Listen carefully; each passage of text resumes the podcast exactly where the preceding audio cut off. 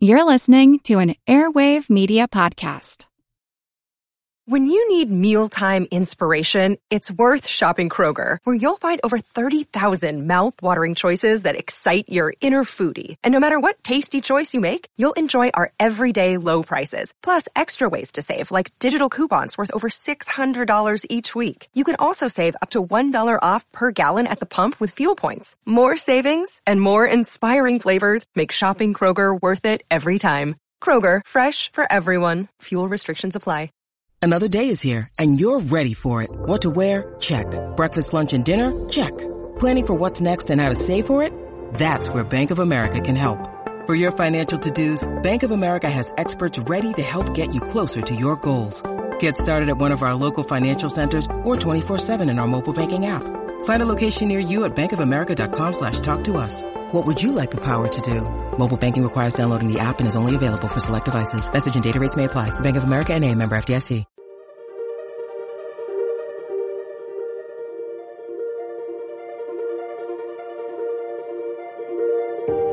Hey, Zach. How are you? Good. Uh, you're good today. Zach, you're a special guest. You're going to talk about what animal today? Moose. A moose! Do you know what a moose is? Yeah. What's a moose? You do? What do they eat? Bark. Do they eat bark? Yeah. Good job. Good job. Now, what color are moose? Brown. They're, are they brown? Are they really? And they're really big, huh? Yeah. Yeah, yeah. Now, Zachy, let me ask you, do they have antlers or do they have horns? Antlers. And you know that? How old are you, Zach? Three. You're only three and you know that? Yeah. Ah, that is fantastic. You, do you just want to do the podcast with me instead of your mommy? Yeah.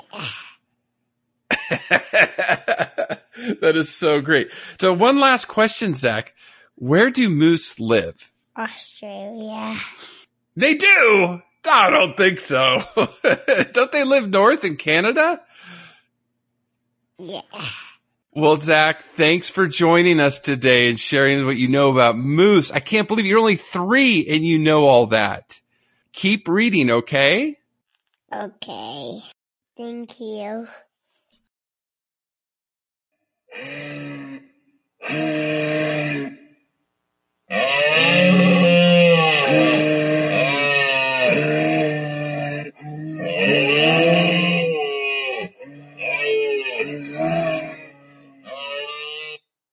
Welcome to the All Creatures Podcast. This is Chris. And I'm Angie. That's like, I don't even know what to describe that. That's like something mating in the background or something. I don't know. It's like, Roaring is actually one of the ways it's described. okay, Interestingly okay, enough. okay, okay, okay. But when you think of roaring, you think of tigers, lions, actually tigers chuff, but Right. all right, we think of, we think of lions. And yes, that is actually moose. Wow, wow. hmm I don't ever want to hear that in the wild. I don't, I mean, I'm sure a lot of our listeners have that live up north, but geez, that would be a little scary. Yes, it's it's yeah, it's a vocal threat and it is it is known as a roar. Um and yeah, it's uh not anything that you necessarily want to be near. And what's even more incredible is the length at which that sound travels. Uh, I mean, we're easily talking kilometers away. Oh yeah. So it's, and, and of course, that's not the only sound that moose make. They, of course, can make a variety of other vocalizations. Uh, they can use more of a whining sound to attract a mate as well. Uh, and they also have several non-vocal ways to communicate their feelings, which we'll get to talk about throughout this podcast. So, uh, there's definitely some visual signs that they make or non-vocal communication that tells you that they are about to charge. So you should probably leave them alone. I think it was, just last week. There was, uh, this video on the internet that showed this guy, he was up in Canada or Alaska going out to to his garbage and he's walking out there and all of a sudden this massive bull moose walks in and he just like goes into his, his little garage and closes the door. I Yeah, like, I saw that video. Yes, that was a very smart thing to do because they typically aren't going for you Right, or aren't going to go after you. But in the same instance, they're a force to be reckoned with. And so uh, Mhm. there's actually a sign at the Anchorage Visitor Center that warns tourists that quote unquote, a moose with its hackles raised is a thing to fear. So the Yeah. hackles, of course, is that hair on the back of Right. their neck. So yes, you, you, although they are hands down one of the most adorable creatures out there. Oh my gosh, a Mhm. baby moose just melts my heart. and our, our show notes will be plastered with it because I've worked yes. with a lot of different deer species and of course ungulates throughout my tenure. And man, I don't know, a baby moose. Obviously I've never seen one in real life, but just Mhm. looking at the pictures on the on the internet was melting my heart and they pr- almost rival the baby takin, which I've held in my hands. Yeah. So it's that nose. We'll, we'll talk a lot about their nose. It's more than meets the eye, that's for sure. Right. But gosh, so cute. But yes, you want to stay stay away from them, especially if they're making those sounds or their hackles are up. That's for sure. Right. Uh, Well, this is one of your favorites, hooves and horns. It has oh, it has all the bells and whistles, Chris. Oh my gosh, this is. I need to give a huge shout out to our Patreon follower and friend Julia. Mm-hmm. who requested this species and it has been the an amazing it's been one of the best weeks this year for me for sure Right, for right. podcast I know. You've been so excited. i love my family of course and my pets and my work but my goodness learning and reading all about moose this whole week i i don't know I, I learned so much and of course it's right up my alley so i really w- did a lot of deep dives and truth be told chris i could probably go alone on this podcast I'm going to keep it short. I will try my best because it is one of your, your favorite species now. And you said No, it's like I- now your favorite deer species. It is definitely my favorite deer species, and uh, I haven't worked with them, but Mhm. now I uh, wish I would have. But it definitely is up there in one of my favorite deer spe- species. I I worked with white-lipped deers um, from Asia, which are one of the larger species as well, and so. I don't know. They're they're probably Jr. and Ben Pow and the noises they make. I don't know. I it's, it's a little it, it's it's a toss up, but yes, I uh am just in love with moose. I've always wanted to see one in the wild. It's one of those I species that I don't know. It's not my spirit animal. That would probably be like a Mhm. horse or a zebra or a rhino, Mhm. but it's one that I've every time I've been up north in Michigan, I've always felt like uh, okay, like today this is going to be the time that I see a moose, and I Right. I never have. And uh, now, at the time, I didn't realize what I was missing. But now, after Mhm. watching a lot of video this past week and photographs, and just now, I'm even I'm more eager than ever. And uh, so, hopefully, I'll I'll get a chance here sometime. Yeah, yeah, yeah. It's one of those species you just want to see in the wild.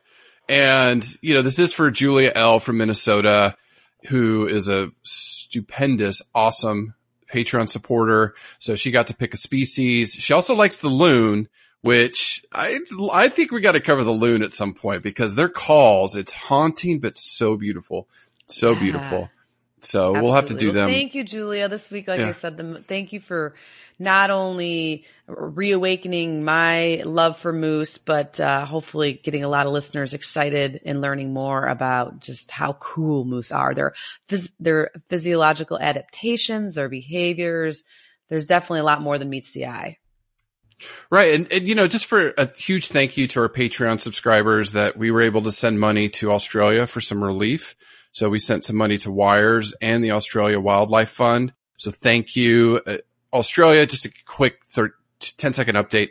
Still fires, but they've been getting a lot of rain lately that has dampened it. So that's good news. But obviously, uh, we're going to keep our eye to there and see how things recover and, and what comes out of that. But just for our Patreon subscribers, we're going to be recording our next species very soon within the next few days. It's a fun one. So that's the only hit.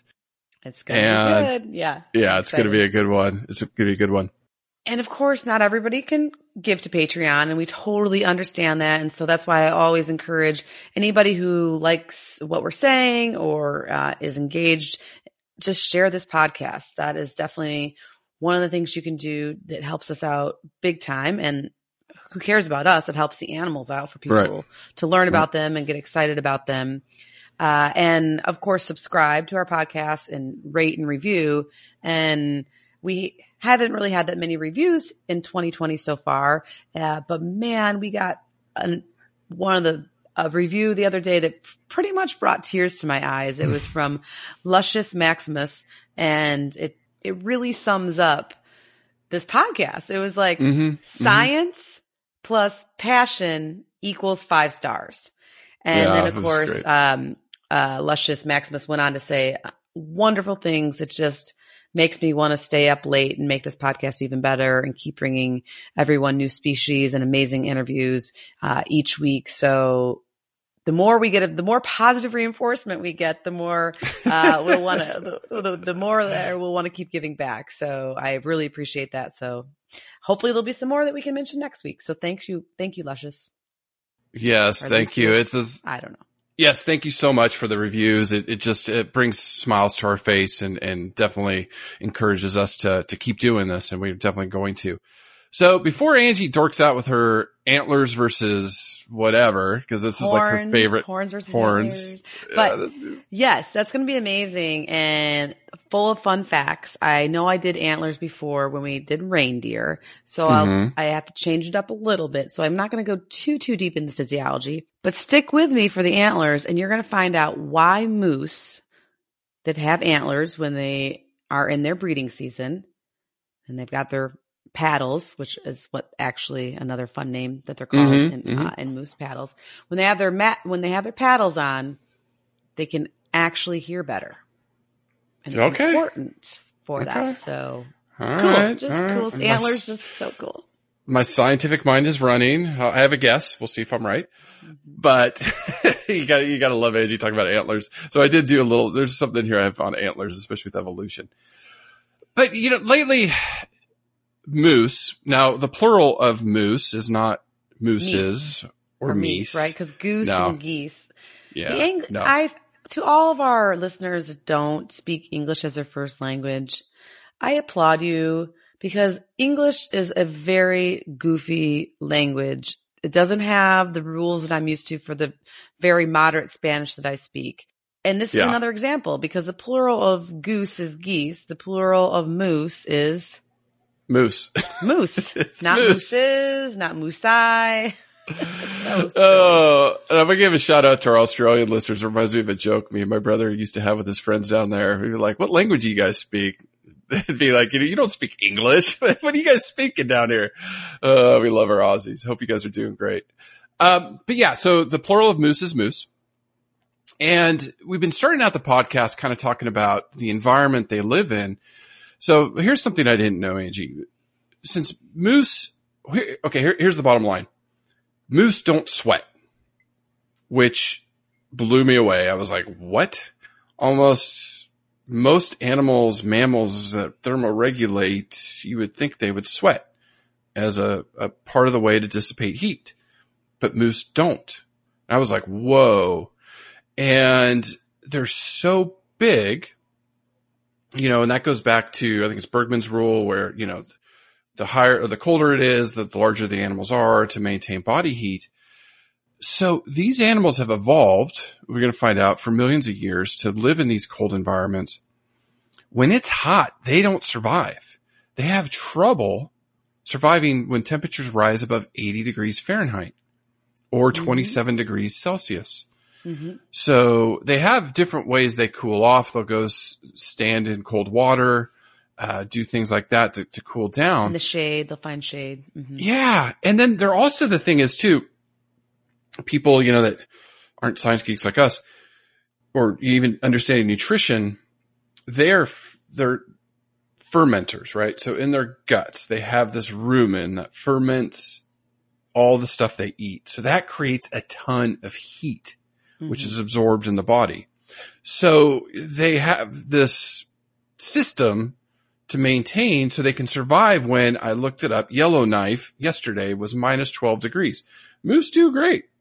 And that's 12 degrees Celsius. Like it's freezing. It is very cold there. Mhm.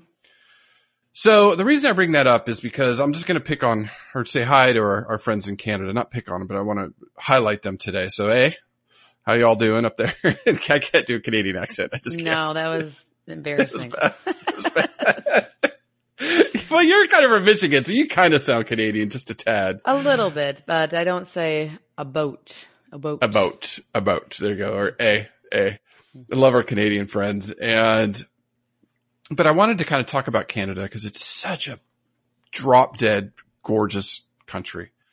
And not to pick on New Zealand. New Zealand's beautiful, a lot of beautiful landscapes, but to this day, I still say Vancouver Island is one of the most beautiful places I've ever seen on earth. Yeah, you know, I've never been to British Columbia, which is sad, um, for many, many reasons. Mm-hmm. But my late father traveled pretty extensively. Uh, he had a very full, fun, well lived life. And he had always said that Vancouver was prob from where he went. And of course, he didn't Mhm. go everywhere, Mm-hmm. but the Vancouver was probably one of the most beautiful places he's been.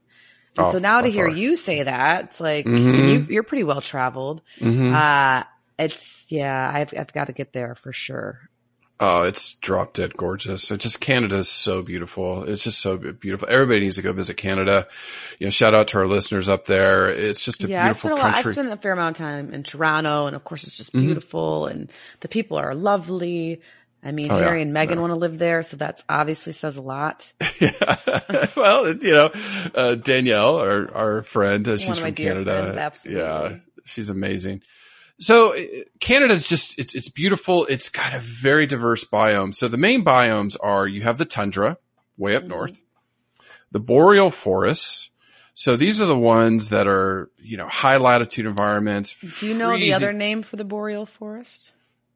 The ice forest? I don't know. No, it starts with a T. the, the terrible cold forest? No. It's- The taiga. Oh, duh. Yeah, the taiga. Yeah, Yeah. Okay.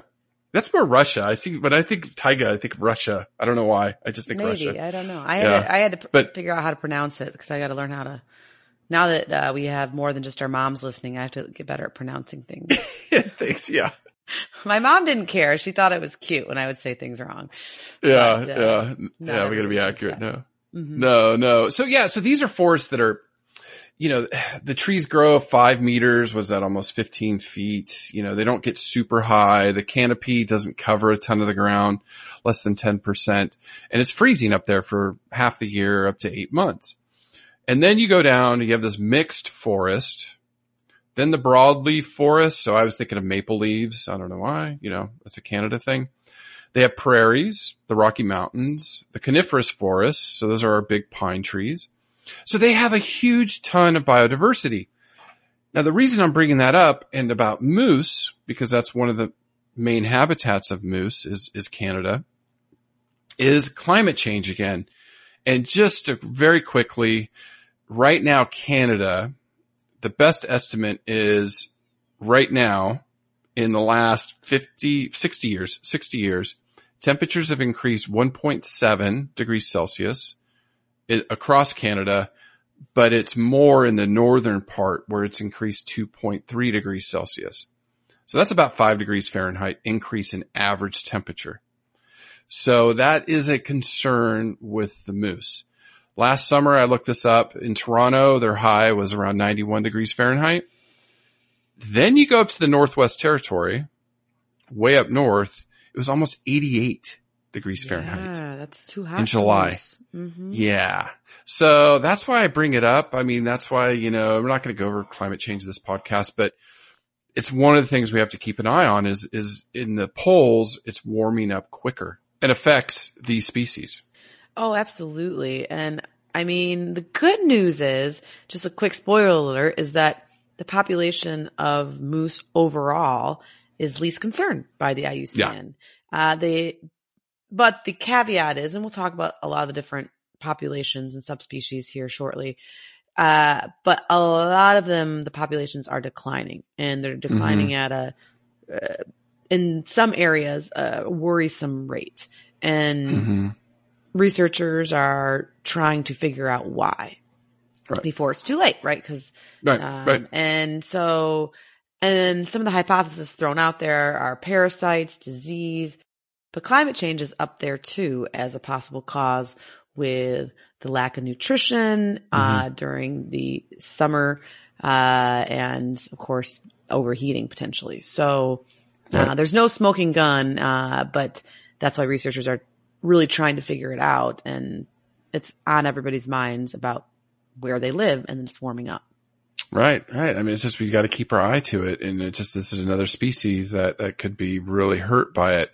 And just really quick, you know, just they're endangered species. Uh, Canada actually, from what I could find, has 11 species that went extinct recently, but not the whole population. Like grizzly bear on the prairie population is extinct. The black-footed ferret is extinct in Canada. We know that, but as a whole, they're not.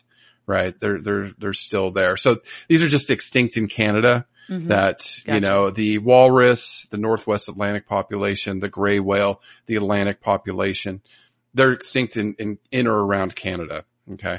But doesn't mean that they're extinct as a species. Canada has 55 species on that are considered endangered.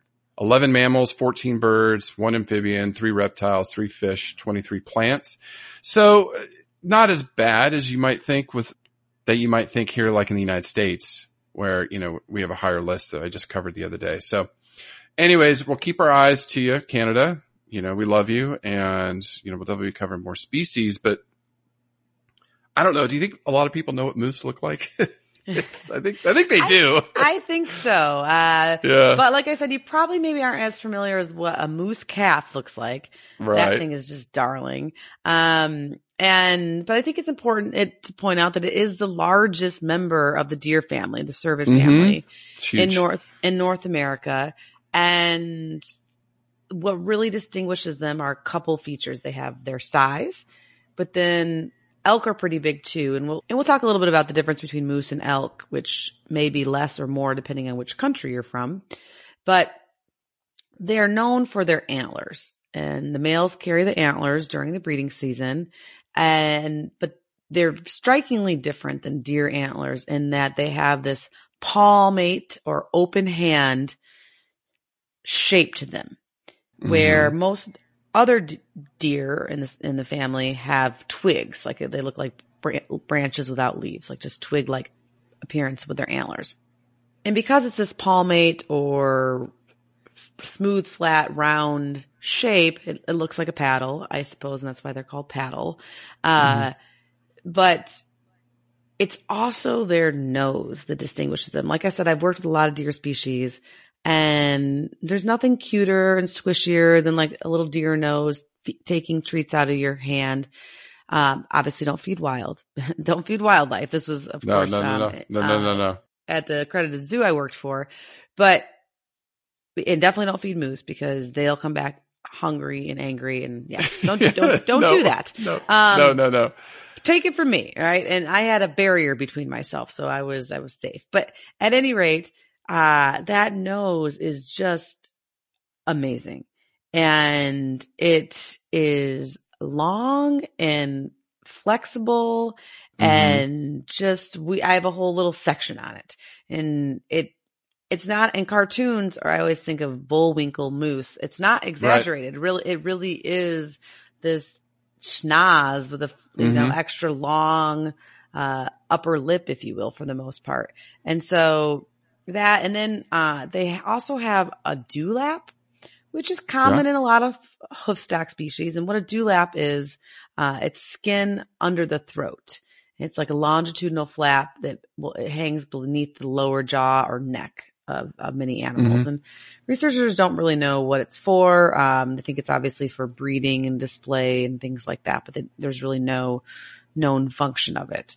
And and then moose have they are really big, but they have long, tall legs, and I think they're kind of known for that as well.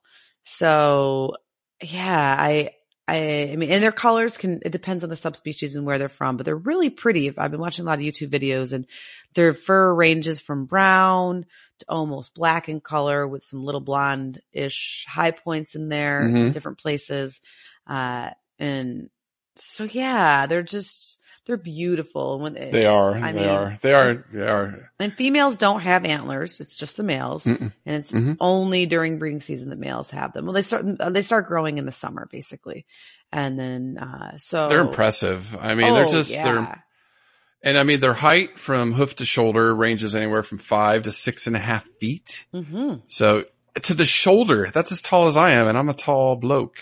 So one and a half to two meters. Males are definitely heavier than females. Males can weigh up to 1300 pounds or 600 kilograms. hmm So they're, they're big, but you said that a lot of legs, you know, uh, females up to 880 pounds or 400 kilograms. And then, like you said, those antlers can almost be six feet across or Oh, two yeah. meters. Oh yeah, It's insane. It's insane. and the weight on them, it's a lot. Oh yeah. Yeah. I like I said, I hadn't, I hadn't really, I've never worked with moose, um, Mhm. and but just watching a lot of the videos of the bull moose during rutting season, and with that large size, those antlers are crazy heavy. So Mhm. I think on average they're going to be. I mean, of course, it depends on the age of the male, right? Their antlers get Mhm. bigger as they age, and so yeah, I don't know. On average, probably somewhere between 30, 40, maybe 50 pounds. Uh, but Yeah. an Alaskan moose was recorded with 79 pounds or 36 kilos on its head. On its head. Yeah. I mean, Yeah. it's like lifting. You. you. well, thank you. You're too kind. Um, but no, not me. But uh, like Yeah. you know, each one of my kids and, and on Yeah, I a hand, you know, on their head, and and watching them walk in these videos. I don't know if it was because the rack is so heavy, but like the Hmm. males are literally like each step they take, their head kind of tilts with it. Yeah. It- it's just probably like holy macaroni and a lot of muscle in that yeah, neck. Yeah. I mean antlers. Like I said, I get to dork out about them, but they're just the they literally are the most dramatic secondary sexual characteristics on Earth. Mhm. Um, and for mhm, those of you aren't familiar with that, what that is is, and basically, it's a fancy word, but a secondary sexual characteristic is something that uh, happens during breeding seasons or happens as a male ages, but it has no, it doesn't help them theoretically with uh, the process of breeding or mating. So Mhm. I always give the example in my classes is, is like a man with a beard, like you get that after puberty, you know, during puberty or after puberty. yeah.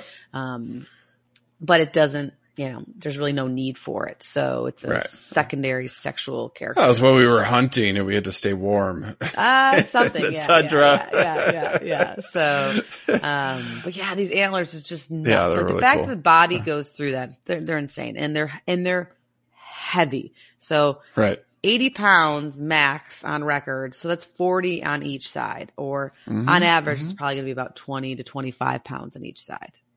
Yeah. I think that was the Cape Buffalo. They were about 40 pounds, I think. Mhm. Yeah, I, I always yeah, everything, a Cape. It'd be interesting to do a comparison. Cape, I always kind of think about forty to fifty, and the Mhm. average I was getting for moose is about forty pounds.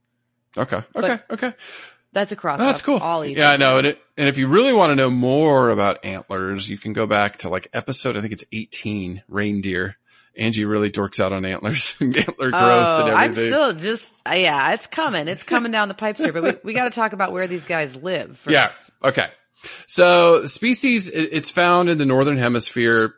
In North America, it's mainly Canada, but some parts of the northern U.S. Obviously Alaska, but like Angie Mi- said, back in her home, Michigan, Northern Michigan. hmm reaches down to near our friend uh, Corbin in Idaho, so Washington State and Montana, but mainly in Canada and then in Europe, across from uh, Norway, uh, Finland, Sweden. We've got a good listenership in Sweden, and then across Europe and north northern part of Asia is where they're from. So across the uh, the northern hemisphere, they range. Angie, looking at, you know, why care? I mean, obviously this is a large herbivore and I have some excerpts from a book. This is actually a, a book published in 1997. It's Wildlife and Landscape Ec- Ecology. And it is, or the chapter in the book is called The Role of Moose in Landscape Processes. So it, it really talks about these whole Arctic landscapes is what they're called, these northern latitudes and this massive size. We'll get to diet, but these herbivores, these massive herbivores are so critical to these boreal ecosystems, these forests we talk about, they are so important. And the only way I can, I think I can break this down so people understand it easier is we take the, the wolf example. You and I dorked out 20, 30 pods ago about gray wolves. The importance. I don't think in we're yel- done. No, no, no. The wolves will come up later on in this podcast, but yes, yes. Yeah. But you know, you and I talked about Yellowstone and what happened when wolves were removed. Right. They're a keystone species. Mm-hmm. And there's evidence out there to suggest that moose are a dominant and perhaps even keystone species. Right. When you took wolves out of Yellowstone, elk proliferated like crazy, completely changed the landscape, completely, you know, almost some people are saying devastating young saplings, uh, young growth because there was too many elk, changed river systems, drew, drew, drew drove some species out like the beaver. Mm-hmm. When wolves came back, that whole ecosystem was rehabilitated because not only did they kill some elk, but they drove them away to find, you know, higher latitude or higher elevations up in the mountains and things like that. So they had a, elk had a huge impact on the landscape. So imagine moose, what they're doing out there. You know, then they do have predators and nature's imbalance and everything where they live. But if you remove moose out of the ecosystem, and we didn't want to remove elk out of the ecosystem, we just wanted to reduce their numbers. So if you take these large herbivores out of the ecosystem, oh my God, like, you know, desertification, we're seeing that in Africa, uh, other parts of the world where you take out these herbivores, they're critical. They're critical. Oh yeah. I mean, they're just an animal that big. I mean, when we cover nutrition, they're eating a lot per day, uh, covering a lot of ground as well. And part of their food web is that they are uh, preyed upon by wolves and sometimes bears and things like that. So they're important food source for them. These are things that unless you are dorking out like me, so I'll just give you Mhm. the cliff notes. Not to talk about antlers again, but to talk about antlers again. Right, right, right. And so with antlers, if you recall from the reindeer podcast, hmm when they grow, they grow in a velvet, it's called. It looks almost like fur, if you will, light fur around the antlers, and that's providing blood to the bone growing underneath the antler. And that blood is very important because it's helping the bone grow, and antler is bone. And it grows and it grows and it grows and it grows. But then they have to strip their velvet, and it's kind of a bloody process. Um, I don't think it hurts them, uh, but the blood is the blood supply has been cut off, but there's still some Mm. underneath the velvet, and they they basically rub their antlers on the willow. Can you see me? I'm doing it. I'm pretending I'm a moose. Yeah. You can probably see in the camera. I- Can I put 80 pounds on your head while you do that? Yeah, they're like going back and forth, rubbing, Yeah. stripping their velvet. And of course, our deer at the zoo did this. And that velvet, interestingly enough, when it finally hits the ground, it is full of protein and nutrients for birds and carnivores, um, and rodents and just different things to eat. Yeah. And then later on, when they shed their antlers, that is a whole nother story that can be used by other organisms for different things. Um, It's bone, so it is going to obviously be harder to break down, but there is such a connection between an organism's and its life cycle and the things that we might think are weird or like not give a second hoot about is Mhm. another animal's meal. Right, right. Moose are important to like us as humans, right? I mean, Oh yeah, throughout I mean throughout the dawn of time indigenous people have used their meat and their fur and so and they have a really great relationship with them because of course indigenous people are much more um understanding to earth's cycles and don't overhunt animals typically it's more when the Mhm. westerners came in that we drove most of the moose out of the contiguous United States. Although I did find it interesting, Maine actually has the largest population of moose. So in the U.S., in the okay, US, yeah.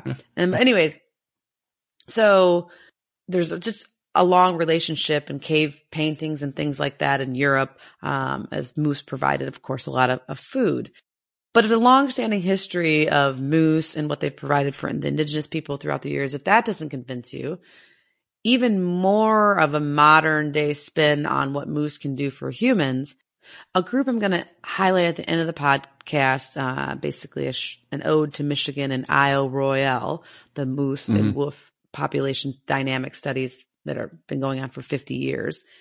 But one of the recent studies they've been looking at is interestingly enough, moose that live to be more than 10 years old, and that's pretty common because they can live up to 20 or 25 years. Mm-hmm, mm-hmm. Moose that live over 10 years old, 40% of them have a lot of signs of pretty gnarly arthritis.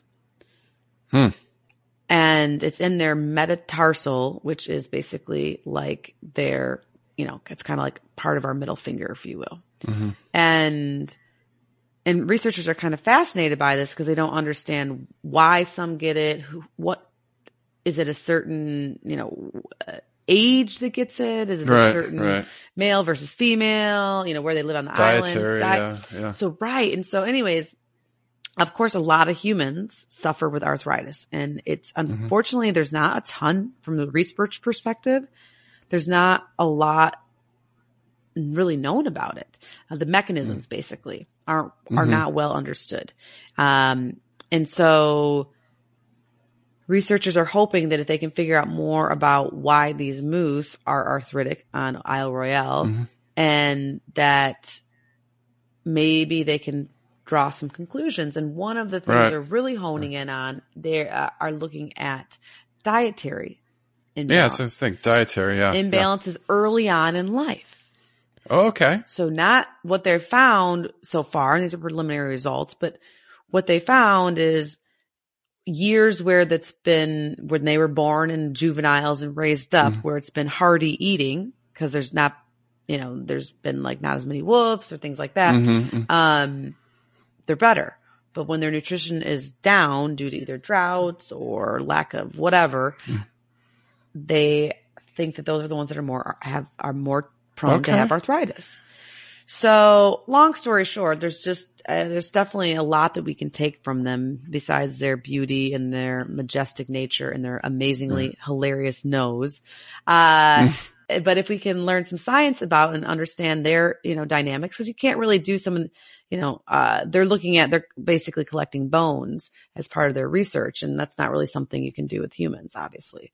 So anyways, um, I was no, like, no, no. That's interesting though because like yeah, perspective on like arthritis yeah. and moose and like what they're awesome. Yeah. I mean, it just reminds me. You know, we go back the stuff we learn from animals. We go back to Tassie tigers and the the transmutable cancers. These things that we can learn that will benefit humanity.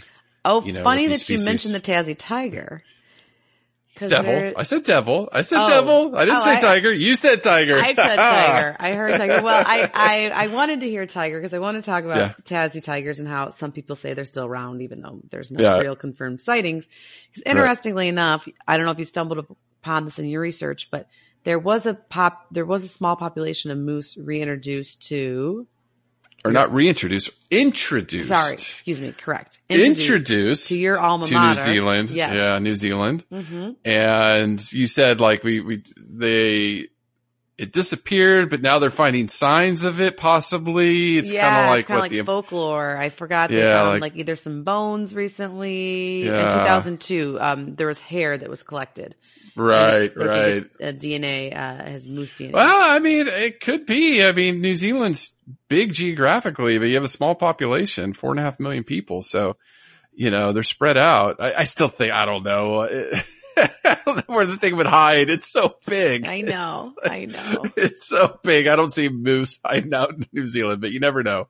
You never know. But the Yeti but, is big, right? That's... Yeah, I know. Uh, but, uh, yeah, okay. So that's Let, a different podcast. Yeah, we're, we're, it's not I ours. say we're scientists. Let's, let's, let's do science. That's what we do. So they didn't evolve in New Zealand. They don't belong in the Southern Hemisphere. Mm-mm. Hello, everyone. You may recognize me as Gabby from the History of Everything podcast. And my name is Brenna, and you don't recognize me from anything yet. Together, we're two scientists who explore all of the weird little questions and conspiracies of the universe in our new podcast, Mystery of Everything. Everything has an explanation. We hope. But that is what we're here to figure out. We will dive into the science behind many popular conspiracy theories, such as vaccines causing autism, flat earth theory, and was the moon landing fake? And if so, why the heck would anyone even do that? But it's not just conspiracies. There's a lot of cool mysteries that we will attempt to use science to explain, such as near death experiences, what made the Vikings go berserk, and can I control my co host with MK Ultra? Wait, what? anyway, make sure to check out the Mystery of Everything podcast everywhere where you find your podcasts. But deer, let's talk about deer evolution. The Cervidae family, one of Angie's favorites. Yes. Very successful group of mammals. I mean, like I said, all everywhere on all the continents except Australia, because Australia has different animals that we love and hold dear. Uh, and the poles, obviously, they're not in Antarctica or in the Arctic, but they're up near there. And deer have evolved for over 20 million years. Very, very successful. Now, Angie's going to work out on antlers really quickly. Angie, you always ask me like, how do they determine this stuff? A lot of it's skull size, teeth, whatever bones we can find. Um, but what they do find in deer specifically is antlers help determine evolutionary trees. Interesting. Like you just said, they're bones, so they become fossilized. So we found fossils of antlers 20 million years ago. And this, the first one was Lagomerycidae, had little small antlers, uh, without beams or crowns, but with many forks. Okay. Then the second group had no crowns, but they were forked and elongated. The third group pretty much sees what we, we see today, uh, with deer. Now the Cervidae family, a very big group, ruminant mammals, and the two groups are the Cervinae, which is the muntjac, elk, mm-hmm. fallow deer, and the chital. Mm-hmm. And then you have Capreolinae, which is reindeer or caribou, roe deer, and the moose. Mm-hmm. So Capreolinae consists of nine genera and 36 species, while Cervinae comprises of 10 genera and 55 species. So you're looking around 91 species of deer around the planet, Wow. you know, in all the continents. Right. Yeah, well, just you that kind of led me into a little bit um, talking about elk that I mentioned earlier. Mm-hmm, mm-hmm. Is it's interesting because here in North America, elk is a different species, and you can tell mainly the difference. They're both big. Elk are very Mm-hmm. big, big deers. Cervus uh, Canadian Canadianus. Um, you, Mhm. I always let you do the Latin names, but anyways, Canadas, yeah, Mhm. Canadius, yeah, maybe. and but they they're different. They definitely they're. You can definitely tell them apart when they have their racks on because the antlers are totally different. Um, and they're not going to, of course, have elk aren't going to have the, the nose that's right. kind of enlarged and almost looks a little puffy. And for those that are really into tracking, they they have different hoof shapes and they make different tracks. But in Europe, the word elk is used to refer to moose. hmm And moose, or sorry, and I'm confusing myself here. And Yeah. elk are wapati, wapiti. Yeah. Yeah. So, yeah. just a little bit of depending on where our listeners are from, they um they may have thought this whole podcast was about elk, and so Yeah.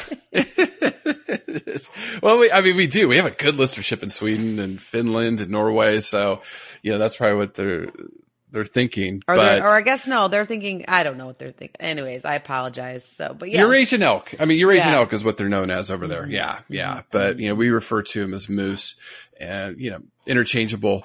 Now, interesting. Moose evolved in Asia. So in that part of the Ah, planet, it- fascinating. okay, yeah, about two million years ago. And then during the ice age is when they moved into Alaska and then into the rest of North America.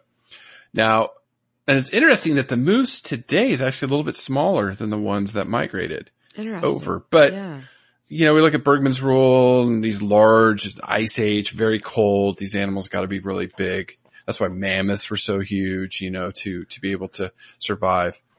Now looking at, at the family or the family, the species of moose, the species name is Alces alces. And there's nine subspecies. One's extinct. So the one that's extinct is the Caucasian moose that was in the Caucasus in Asia. Then you have the Eurasian elk, which is Finland, Sweden, Norway, Latvia, Estonia, and Russia. The mid-Siberian moose, which is Siberia, Mongolia, Manchuria, so China. Which is crazy. China has them, right? Mhm. Also the Amur, the Amur moose. So that part where we have the Amur tiger. The Chukota moose, which is in northeast Siberia. Then you move into the four species here. We have the Alaskan moose, which is very large. Eastern and Western moose, which is in Canada. And then the Shiras moose, which is in the Northwest US. Okay. Just north of me. So those are your nine, well, eight living species, nine. Now, do you know the largest deer ever? Have you ever seen this in like your, your natural history museums? No, I You just always get? I just always get stuck at the giant armadillo in the ground sloth. that giant rat that's the size of a cow. Always my favorite. So this one is the Irish elk. And I believe I've seen this before at one of our museums here in the United States. yeah, it's ringing a bell Yeah. now. hmm Okay, it's huge, uh, and they're they get these specimens because they're in the peat bogs of Ireland, so they get these bones out. And these they stood about seven feet tall, sixteen hundred pounds, so just a little bit larger Yeah. than today's moose. Yeah. The huge antlers up to ninety pounds. I mean, impressive, impressive. So the Irish elk is the largest deer species ever. Awesome. Now, Angie, you did say, okay, they can live up to 25 years max. It's 15 to 20 is probably the, the average. Some cool facts. I mean, they could run 35 miles per hour, hmm which is kind of crazy. That's They're why, ex- yeah, you don't want to Yeah. mess with one. you can't outrun them. No, No. no, no, That's why that person was very smart to just go into his little garage or hou- house and just close the door. Yeah, I watched the video. He looked so natural. He was like, and okay, I will just go in here. See if I can post a link to that. It's so funny. It's just, I mean, now I know why you love him so much. I, you know, the thing I wrote down is the anatomy is very similar to the horse. This Angie cracks me up. Okay. Moose have these beautiful large brown eyes and they can pivot them together or alone. What? Yeah, they can Yeah, horses can't do that. No. No, no. I was like, what? Oh, Boy, they can oh, that's give you a real stink eye if you piss one off. Yeah, I know. I know. They're, they're wonderful swimmers. They can swim up to six miles per hour or 10 kilometers per hour. Yes. They're, I'm trying to, okay. So the ears, they move their ears independently like Mhm. horses. We'll get to the hearing in a second because you're going to tell us how they hear so well. The nose is huge that there's valves in there that help them shut off. The last fact I'll give before I turn you loose because you're itchy. I can see it. You're itchy to go with your facts. I can see it. Is they're so big, but almost like the camels when we talked about the camels, their toes splay out in soft ground so they don't sink hmm right? Because they're so big. And so some of these places they go, they don't, it's, it's almost like snowshoes, but really not. I mean, but they, they splay out so they don't sink in like mud and stuff like that. Yeah. But I know you're dying to talk about hearing and you're dying to talk about these noses. Well, I just say the nose. I mean, it's awesome. It's, in some readings, it's often called a um, proboscis Mhm, mhm. or prehensile. I saw it uh, turn turn called that, and um, so yeah, their upper lip. That's like I just want to, like I said, it's it's the it's that it. mom and me. I just want Uh, to take it and uh, smooch it, but I know I I, would know. never do that. But that's what I want to do. Uh, but their upper lip is really sensitive, and it helps them distinguish what they're eating, if it's fresh, if it's hard twigs, and we'll we'll get to the nutrition. But because it's prehensile too, it kind of almost like giraffe lips or whatever, except for it's not split down the middle. It helps them Mhm. grab food because they are browsers. And so then of course on this upper lip slash in the nose area, they have their nose is equipped with like these fatty pads and muscles that will close the nostrils when they are exposed to water pressure, which will prevent water from entering the nose. And so they're the only deer species that can like actually eat water plants underneath water. And and swallow too, because they can, they don't have to raise up their head to swallow. So some really unique adaptations that put them eating aquatic plants, which we'll talk about that too. Uh, and so it's just that nose. I just, I had no idea it did so. I mean, I knew it was cute, but I, I had no idea that it just did so many physiologic, yeah, adaptations to be able to do yeah. that. And Yeah. once again, just so, so different than a lot of the other deer species. Um, so yeah. And I mean, their antlers, of course, are just crazy impressive.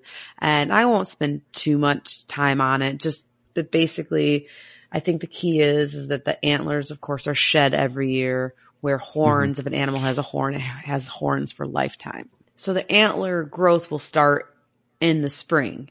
Um, and that makes sense because that's when nutrition is pretty good and they're eating really well because it takes a lot of energy to lay down bone. Uh, well, first, you know, well, you have to lay down the velvet that covers it and then the bone underneath. And so it takes the antlers about three to five months to fully develop. Okay. So that sounds all well, but really think about that. Three to four to five months to develop into these huge 40 pound on each side paddles that Mhm. are, would you say, a breadth of six feet in between them? Yeah. Yeah. Six feet. I mean, huge. huge. I mean, think of how us, our bones grow, right? As humans, like very slow. It's just, I mean, it's, And it's they're eating they're they're herbivores, so they're eating you know plants. to get all these yeah, yeah and they're to get getting all that calcium that- yeah. yeah, it's just and getting all that, laying down all all of those uh, macronutrients is just incredible. And then basically, it starts in the spring, growing in the velvet, and come September-ish, um, early fall, starting obviously to get, get cold up north, or it is already cold. They remove the velvet once again by tussling with some branches or willows um, Mm-hmm. and scraping it off. And it it's not you know it's not like peeling a banana. It's kind of a Mm-mm. a bloody Yeah. uh, a bloody process. And and what a recent study found is that moose when they have their antlers full on uh, come like September because basically the velvet sh- stripped off to expose the bone. The white bone that you think of. It turns more yellow gray throughout the season.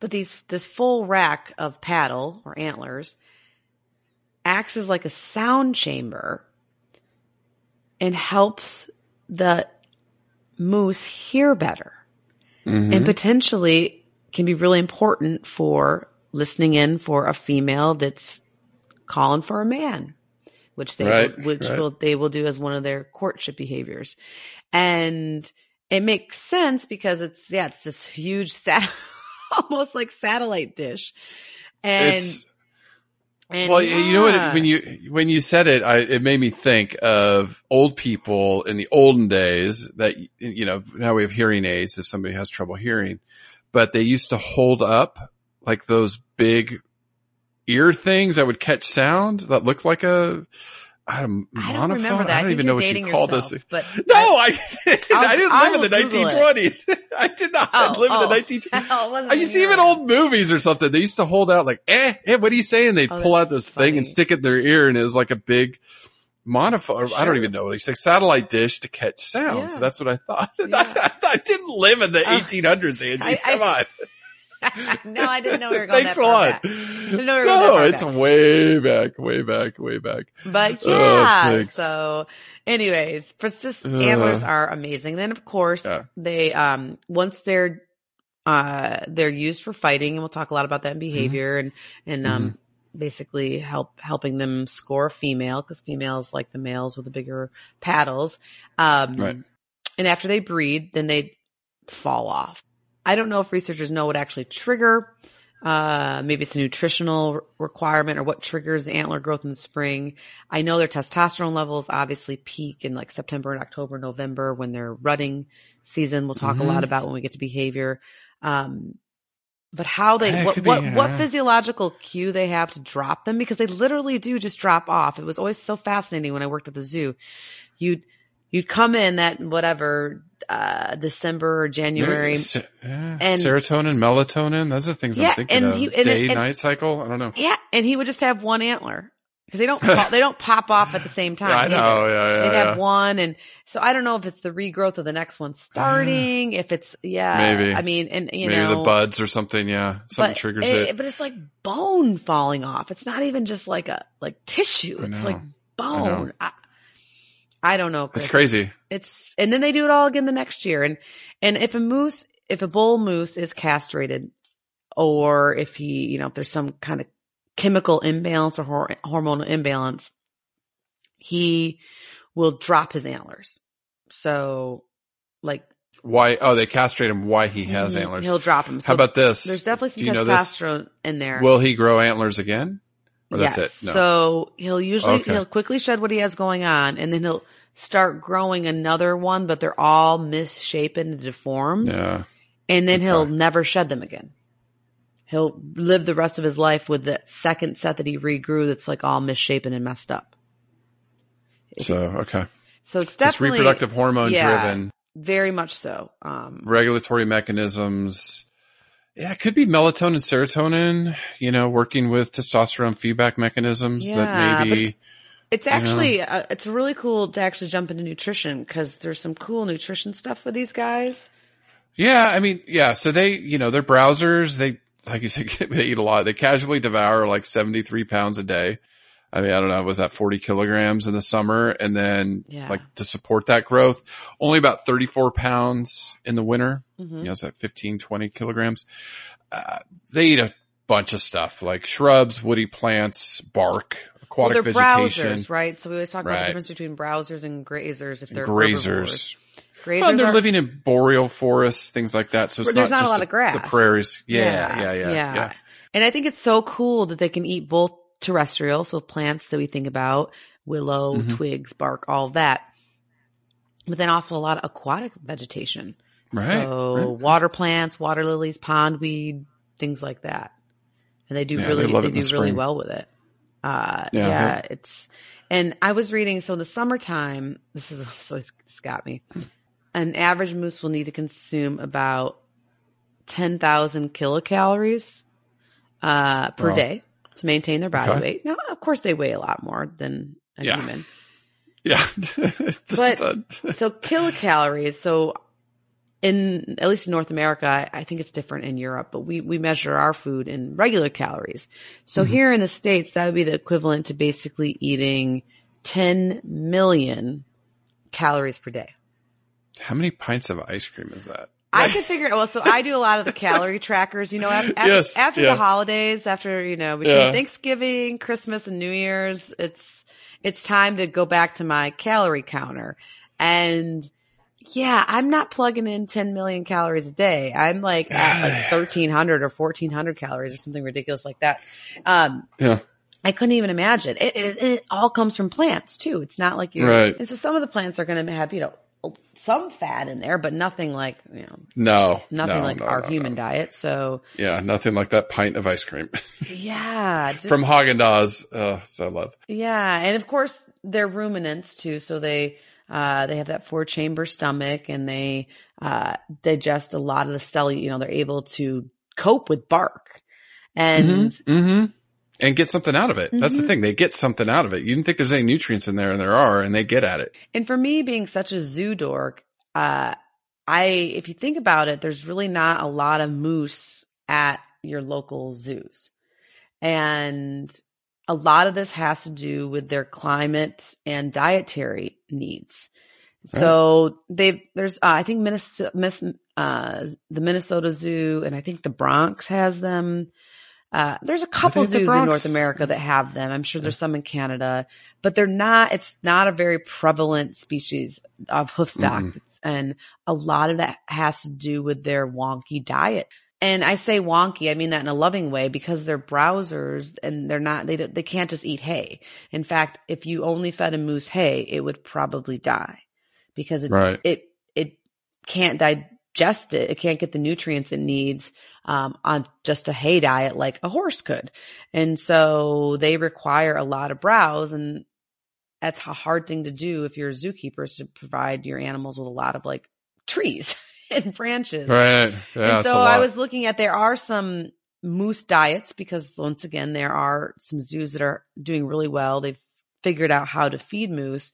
And some of the ingredients for fiber are like sawdust Oh wow. and things like that because they, I mean, They get something out yeah, of it. Yeah, bark is so, you know, a big part of their diet. And so it's just super fascinating. And of course they have a, you know, a lot of, they get hot really easily. So, uh, the zoos, the northern zoos will provide them with like pools and ponds and they, and they need a lot of room too. That's the other thing that's, uh, you know, um, can often be, they're so big that can be hard Right. for, uh, certain zoos to mimic. So, uh, but yeah, I know there's a few in North America, but not many that, that house them.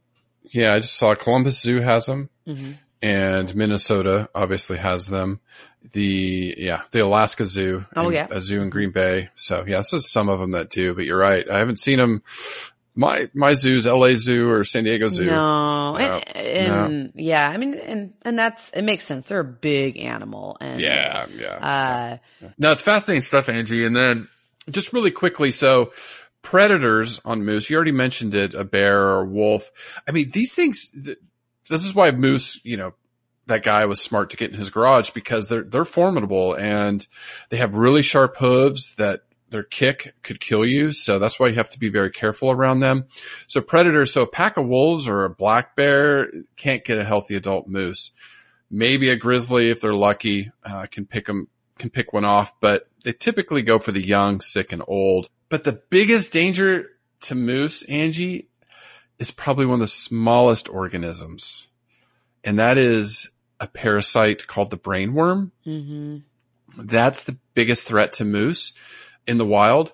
So certain snails carry this parasite, a brainworm, and as they forage those aquatic plants, they'll ingest these snails and get this parasite that will Oh. Cause neurolog- neurological damage and, and it's fatal. It's fatal to them. But what's interesting is other deer species get them and they don't affect them, just the moose. So one of the things, you know, that and I read about ticks, like with global warming, ticks are kind of going crazy sure. and, you know, ticks carry a lot of disease that, that can be fatal to moose too. So not a good thing, not a good thing. But crazy fun behaviors. I know you're hoof stock. You're just itching to go. Yeah, I will. It, they're fun. I mean, they Yeah. uh, Yeah. their courtship behaviors are super super cute and things like that. But in general, they're going to be active through the day, and uh, they'll they'll peak at dusk and dawn. As you mentioned, they're great swimmers, uh, which is you don't really think of that probably too Mm-mm. often. Uh, With hoof stock? No, Yeah, I mean they can swim, but you wouldn't say great swimmers. But no, no. once again, they can reach down and uh, grab some of these aquatic plants, which is, is very unique for a deer spe- species. And they do require access to like salt and mineral licks because a lot of their diet is lacking in salt. And so they've been known to travel far for places for it. And unfortunately, they will often seek salt from roadsides where it's been to clear the snow. And so that can sometimes increase like moose vehicle collisions, which is kind of a, a big deal up north, uh, Mhm. where they're, uh, uh, in areas where they're found. And so a lot of, a lot of the different cities and governments are trying to figure out how to help, help reduce that on both ends because it's pretty catastrophic for the moose and often Mhm. not great for the people and the vehicles involved as well. But some of that behavior is driven by their need for um, looking for for salt. Uh, now, different than a lot of other deer species, and in regards to their social behavior, it's gonna slightly vary depending on if they're more of the North American subspecies of moose or if they're more of the European or, or Asian moose. But typically here in North America, they're pretty solitary, Mhm. which is strikingly different than most species of deer. Uh, and so, of course, the mother and her calf form a really, really tight bond. Um, in fact, the calf will stay with the mom for almost two years. But Oh wow. yeah, and we'll talk a little bit about that too when we get to reproduction. But other than and other than breeding, they will of course come together to breed. Uh, they they're fine being by themselves, and which is probably another reason why it's hard to display them uh, under human care, like in a good accredited zoo, because they, you know, if, if they're females, they might do well, okay together, or a mom and a baby. But yeah, you probably having two bull mooses, you would have to you'd have to have a lot Oh, of God. a lot of Yeah. room for that, right? I know, I know. And so, but now mothers, there we got some tiger mamas. They are Mhm. definitely very protective of their calves, and so Oh, yeah. that is, I mean, anybody who lives with wi- amongst wildlife knows that you want to stay away from mama bear and her cubs. You want to stay same thing for a moose. Uh, that's when um, a, mo- a female moose was more prone to charging you if she has a calf on her side. But in general, they're not really aggressive to humans at all, but they can be provoked or frightened and they do attack more people than probably bears and wolves, but I think of Mhm. course the mortality rates are, are not as high. Uh, but they, but when they do run into a human, it can be pretty ugly because they will, they actually strike with their front hooves and they, Ugh. you know, like horses can only kind of like kick in certain directions. Moose can kind of come at you with any angle. So there's no quote unquote safety zone. So yeah, you don't want to be uh, charged and and ha- and struck by a, a moose hoof. That that's for sure. no, no. Um, but overall, they're pretty peaceful and they don't really want anything to do with humans, obviously. And of course, at the beginning of the podcast, we opened with their vocalizations so they can make those Mhm, amazing mhm. roars, the males, and the females, of course, can make whining sounds as well. And so they definitely verbally communicate. They have a ton, as a hoofstock species, they have a ton of non-vocal communications with the way they walk, with the way they maybe arch their back as a, you know, as a threat. Um, and of course, other moose know how to read that language. But what was fascinating, Chris, and this is why it's so important that there's research done with animals like the moose is that with these ebbs and flows of this predator prey cycle, uh, let's, for instance, like Right. with wolves and moose, okay? There's lots of wolves, there's less mo- moose. There's less wolves, there's more moose. That whole Mhm. ebb and flow, which has been studied, like I said, for 50 years in Isle Royale, and, and we'll talk about that wonderful group at the end of the podcast. Mhm. Researchers think that the predation behavior of moose, like understanding that wolves will will get them and how to stay away from them, is actually learned. And the reason they think this is that in years where moose grow up as whatever, learning from their mom until, you know, for one to two years, and there's not a lot of wolves around, those moose then don't do very well learning how to avoid wolves. Avoid them, on. right. Right. Learn behavior. Okay. For instance, or if you were to reintroduce a moose that didn't have a lot of exposure to a wolf and wolf predation, that they would just get gobbled up a lot faster. They wouldn't know how to get away from them or Yeah. not. Yeah, or not. Uh, They have a lot of their, you know, they, they're they're smart. Like ones that have been hunted by wolves know how to avoid them. They don't- like they don't like to be in no snow, um, because snow slows wolves down. But they don't Mhm. like to be in deep deep snow because wolves can actually get them. You know, it's hard for the moose with their long legs to get through the deep deep snow.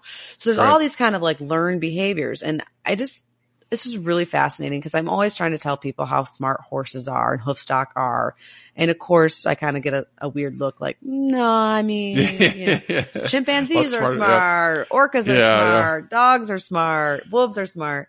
But this just goes to show that they really depend on their parental unit, their mom, to learn. It's a learned behavior on Mhm. how to not get eaten by wolf. But the good news is, is that they are intelligent because they actually can learn to adapt pretty quickly. So studies have shown that they can bounce back and they start, you know, if they hear or smell a wolf or if they even see scavenger birds like ravens, okay, get, I'm out of here. So they Mhm. can learn to pick up on those cues, but it might, you know, it takes them a little while to learn that if they are faced with it. So they're smart. I mean, to be able Yeah, to, you know, yeah. Animals are able a lot smarter than we give them credit for. I mean, I still go back to octopus. Right? they, they're from another planet. I'm telling you, they're so intelligent. Now you say, okay, twins. So they, they have twins. Mama has twins. So reproductively, it's just interesting. So in two years, like that's that's a long time. It's a big yeah, parental like- investment. yeah, it might be 18 months. Um, Okay. but yeah, basically their mating is going to take place in September, October. Uh, they have a gestation period of eight months. So births are going to be in the summer, the following summer, which makes sense because that's when everything is growing and green. And depending on the nutrition that the, the cow had when, uh, when she was bred can determine whether or not there's going to be twins. And I even read somewhere sometimes triplets, which you and Oh I know goodness. working from working with, you know, larger hoof stock species, that's tough. That's a lot of, that's, That's- a lot of baby to have. Yeah, it is. It is. And uh, an average calf, a moose calf weighs about 30 pounds or 11 to 16 kilograms. So that's no joke, right? Mhm. Um, and then they nurse pretty readily and they're, they're gaining like a kilogram per day. Um, and they're super cute and they're like lighter brown. Oh my gosh, melt my heart. I know. and- I know. Yeah, and then they'll stay with mama for minimally a year, but sometimes even longer. And then the moms, once they become sexually mature, uh, bulls at the age of two or so, um, that's when the moms will kick them out. Now, a male is not going to be reproductively active until he's about four or five, but that's and that's like when he'll be successful. So Angie, one of the things, so you, you're talking about like they hit puberty and stuff and they get these paddles on their head. So explain rut to me. What happens during the rut? What's some of the behaviors? What are some of the things that these moose do? Well, rutting is so fascinating. I got to see it firsthand. Uh, um, uh, working with the white, white lip, the Asian white lip deer. And it's basically where the male testosterone goes through the roof. It goes from zero to 180. I mean, it just speeds right on up. And what ends up happening is because of this, they are more aggressive. The males are going to be more aggressive, and that helps them fight off other males to score a female. Um, but it, interestingly enough, they takes them off of food for about two weeks. They That's why they're cranky. Yeah, yeah, right. Uh, I guess so. Um, so it's really, really a fascinating thing. And the first time, of course, I noticed this as a zookeeper with the, the white lipped deers that I worked with. I was like, oh my God, they're not eating because it's something as a zookeeper that you make notes of every day. Mhm, mhm. And, and then uh, it goes on for a couple weeks and they may, they may nibble and they drink water, but they really have like no interest in food. And for an animal that has a lot of interest in food normally, like you said, eating 30, Mhm. 40 pounds a day to go down to barely anything is just crazy. And so, and I stumbled across this paper from 1990, uh, called Why Don't Bull Moose Eat During Rut? I love that name. Like we, Yeah. you and I have come up with plenty of scientific article names and this was just Right. straightforward. Like it's, Yep, yep, yep, yep. and it was really interesting. The researchers used moose as the model to try to figure it out. And they had, and they basically have two active hypotheses. And one was males don't have sufficient time to feed because they're seeking out females, they're breeding. Um, in general, moose are polygynous. And so the male will breed s- several female if, if, if he's able to fight for them and, and win them over Mhm. and uh and and females do have some say in it and we'll get to the females in a second but so that's one hypothesis he's he's just too darn busy Right. and he's too in love um I, I guess I kind of swing the other way. When I'm in love, I feel like I go out to eat more, and I yeah, I definitely Yeah, don't I like lose weight. But anyways, yeah, yeah, so yeah. the other hypothesis was that um, there must be something, some chemical, either nutri- hormonal or nutritional, uh, nutritional hormonal sig- signal that basically reduces their appetite. Mhm. And so, yeah, you know, gotta love science. Instead of just like guessing, they went out and took a whole bunch of data. And, um, and, I'm and guessing door and- number two. I'm guessing door number 2 Mhm. I'm yeah, they, door they number studied two. these moose, um, both under human care and then of course, and, um, in the national park in Alaska. And of, they found that they actually spend a lot of time during rut standing around doing nothing, not looking for females, not breeding, just standing around. So they had to Hmm. throw hypothesis one out the door because they had Right. plenty of time to eat if they wanted to. I would think so. Yeah, I would think so. Yeah. Okay. And so they're they basically, you know, surmise that it has to be some kind of chemical or hormonal thing going on that's basically reducing their appetite. But besides that, it's so bizarre because this is the time, you know, they're breeding a lot, which is taking a lot and looking for females. So it's taking, Mhm. this is the time they should be energy. eating, right? And so it's, Right. and, and so yeah, our males, you know, our males would lose easily, you know, 10, 20 uh, kilograms sometimes in, a- in a matter of a month, uh, during Hmm. this time. And that was normal. Um, luckily they have their fat from the summer on so they can, they have reserves and the reserves must go Well, plus place. rumination takes, you know, heat, body heat, full stomach. Like this maybe, uh, it's just something that evolved that during the males that didn't eat Right. during breeding season were the ones that were successful where the other guy's like, man, I'm hungry. And then he goes out and eats. And then, yeah. Yeah. He's got to ruminate for a while. Yeah. I don't then- know. Yeah. It's interesting. The other thing that I found out about moose I didn't know, and it's a little bit different than the deer species that I've worked with, is during their rut, during their courtship or mating, um, pre-mating period and behaviors, is they they dig these things called rutting pits.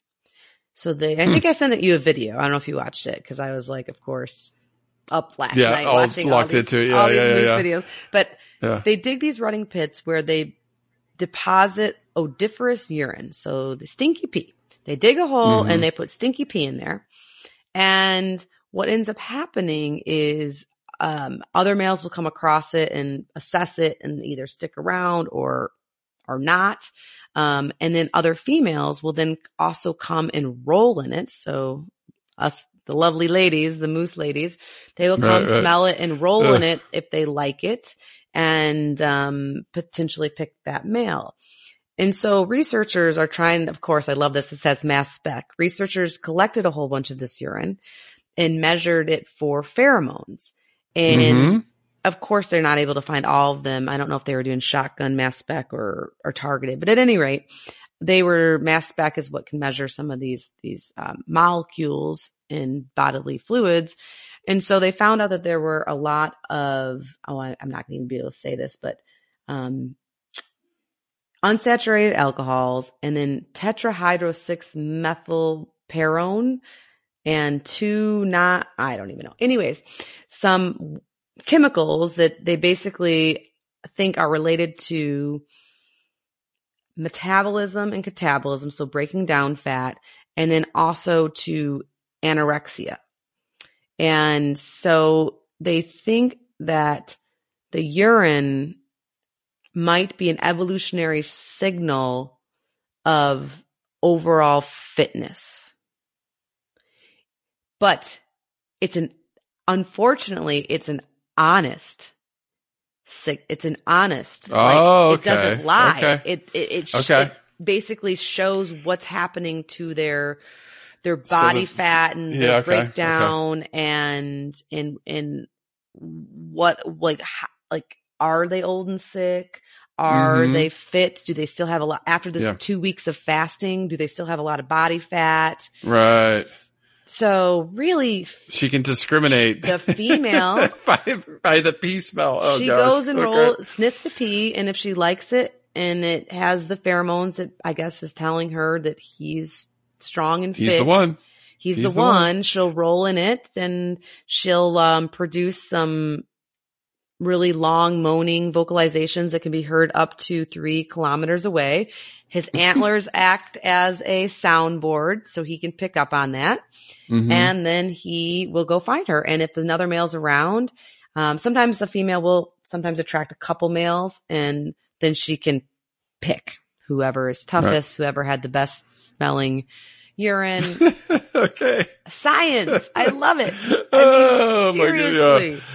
Oh, and yep, sorry, yep, I had to yep, put you through the mass spec. You know, uh, you know me. Right, It's, right, uh, yeah. it's, it's, uh, chemistry. I, I can't, I can't control myself. But this, um, with this rutting behavior of this, yeah, rolling in their own uh, odiferous urine is kind of new to me. Um, I, I didn't see that Mhm. in some of the deer species I worked with, and the females. I mean, they they go to town wallowing. like dogs? Dogs roll in like the worst smell ever. Like they just. But that's dogs. That's our human brain. Our human brain is saying it's a Yeah. worse smell to a moose. But for it them, might be like awesome. moose cologne or moose perfume. It might be like delicious. You'd bottle that. You'll make a million bucks. Go The ahead and bottle stinkier, the better. Gosh. we'll export that. Oh, that's great. That's great. Okay. So, yeah, conservation overall least concern, like we said, there's about one and a half million total moose.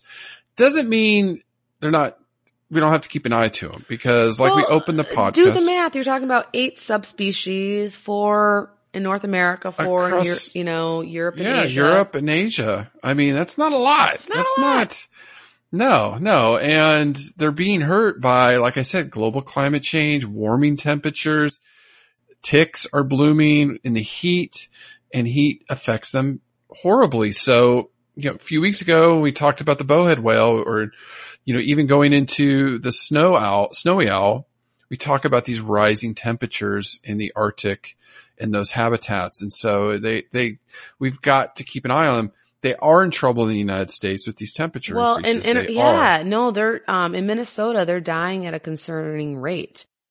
And so recently, this is awesome, some positive news. $1.2 million were given for a moose mortality study to try to figure out what's happening in Minnesota with the moose. hmm And they're, you Mhm. know, That's good. putting collars on them and collecting data. And when the Right. moose do die, they're trying to bring the carcasses in to figure it out.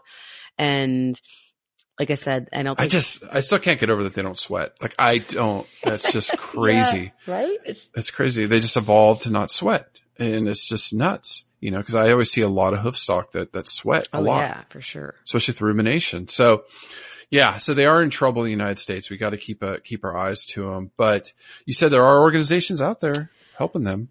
Oh yes, I mean, for instance, the State Department in Minnesota, like I mentioned, you know, a lot of money, 1.2 million dollars to different researchers there. I'm sure through the universities and also through uh, the State Department trying to figure out what's going on. Uh, but as far as like large moose conservation groups, there was nothing that per se jumped out of me except for going back to uh, Isle Royale, my alma mater in Michigan. Uh, it's an island, interestingly enough, um, in Lake Superior that has a really interesting moose and wolf population on this island. I think they got the moose. I don't know if they swam or they got there uh, when it was all connected. Um, thousands of years ago or what. But at any rate, the wolf and moose population dynamic study um, through Michigan Tech, which is a, a great college up in the UP of Michigan, have studied this dynamic on Isle Royale, trying to figure out trends about predator prey interactions.